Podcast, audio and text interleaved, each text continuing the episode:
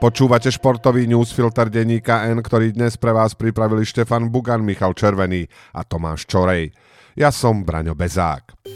V dnešnom športovom newsfiltri sa dozviete o motivácii Mikaely Šifrinovej, o týždni Slovákov v NHL, o športovom dianí na majstrovstvách sveta vo futbale, aj o spoločensko-politickom dianí na majstrovstvách sveta vo futbale.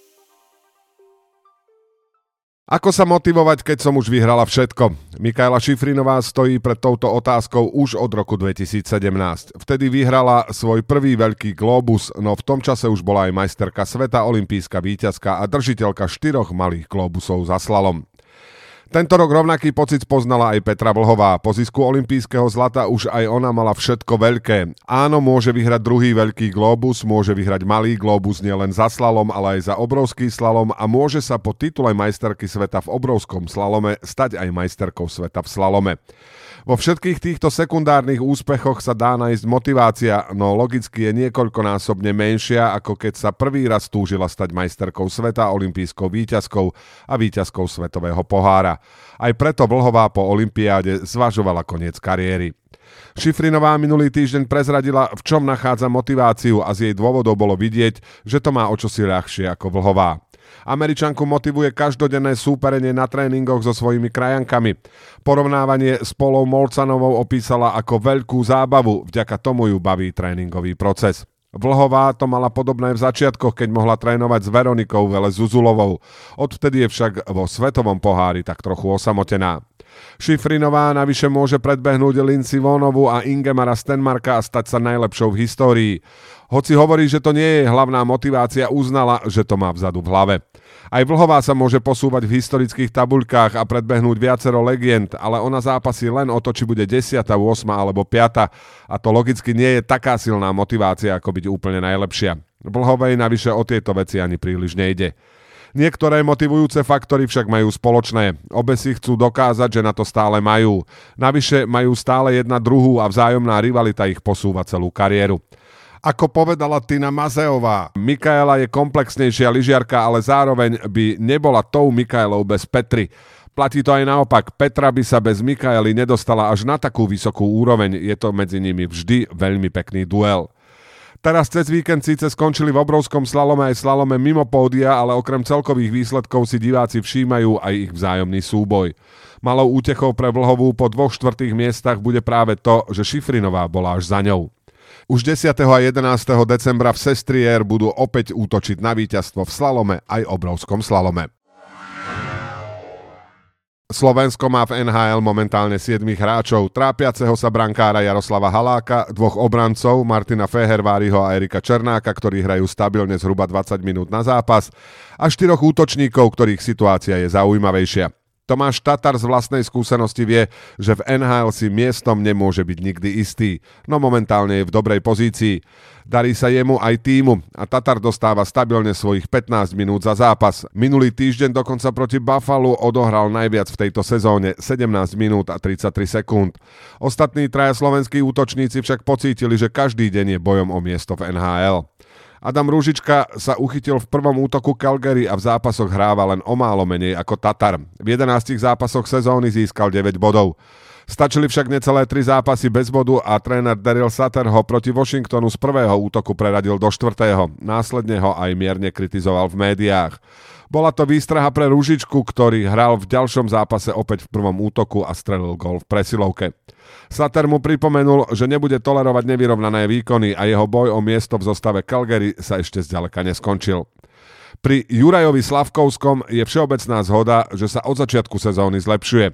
Keď ho tréner Martin St. Louis v zápase proti Buffalo poslal do druhého útoku, zdalo sa, že mu plánuje dať väčšiu dôveru. Lenže v ďalších dvoch zápasoch Slavkovského vrátil do štvrtého útoku. Posledný zápas proti Chicagu Slavkovský nedohral po hite Jasona Dickinsona. Mal by však byť v poriadku.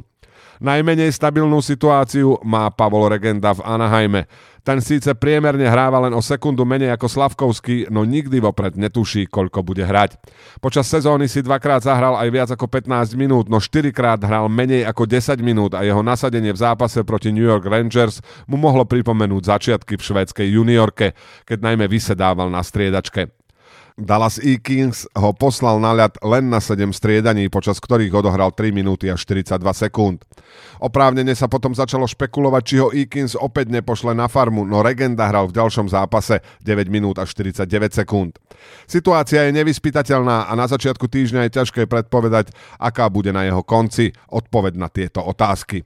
Udrží sa Rúžička v prvom útoku Calgary? Dostane Slavkovský šancu vyššie ako vo štvrtom útoku? Bude Regenda pokračovať v Anaheime či na farme v San Diego?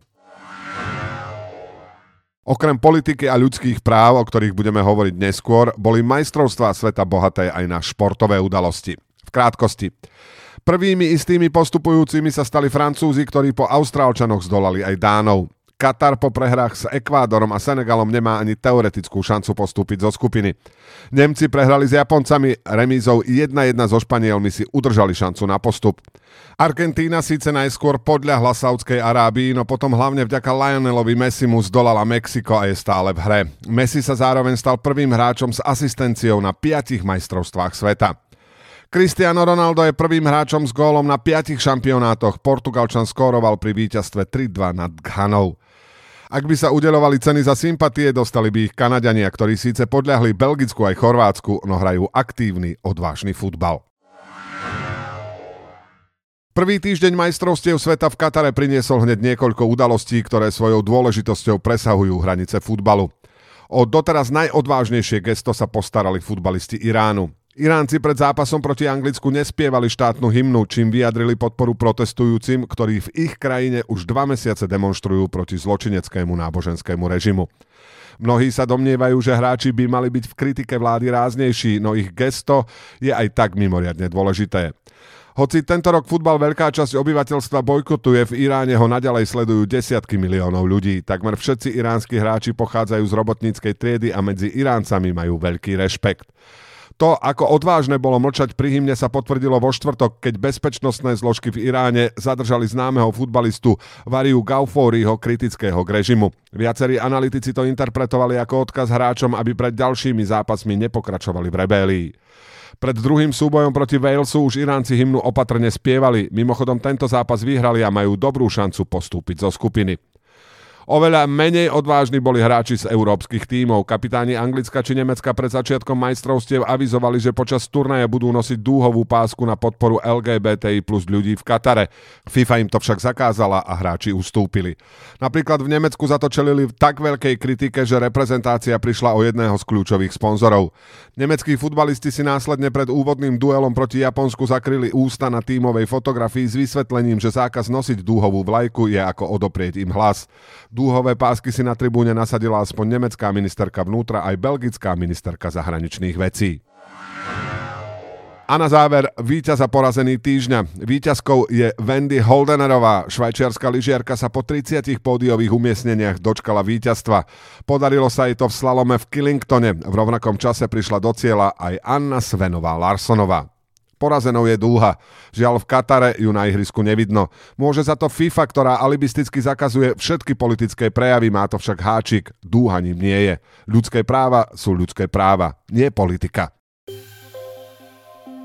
Športový newsfilter dnes pre vás pripravili Štefan Bugan, Michal Červený a Tomáš Čorej. Do počutia o týždeň.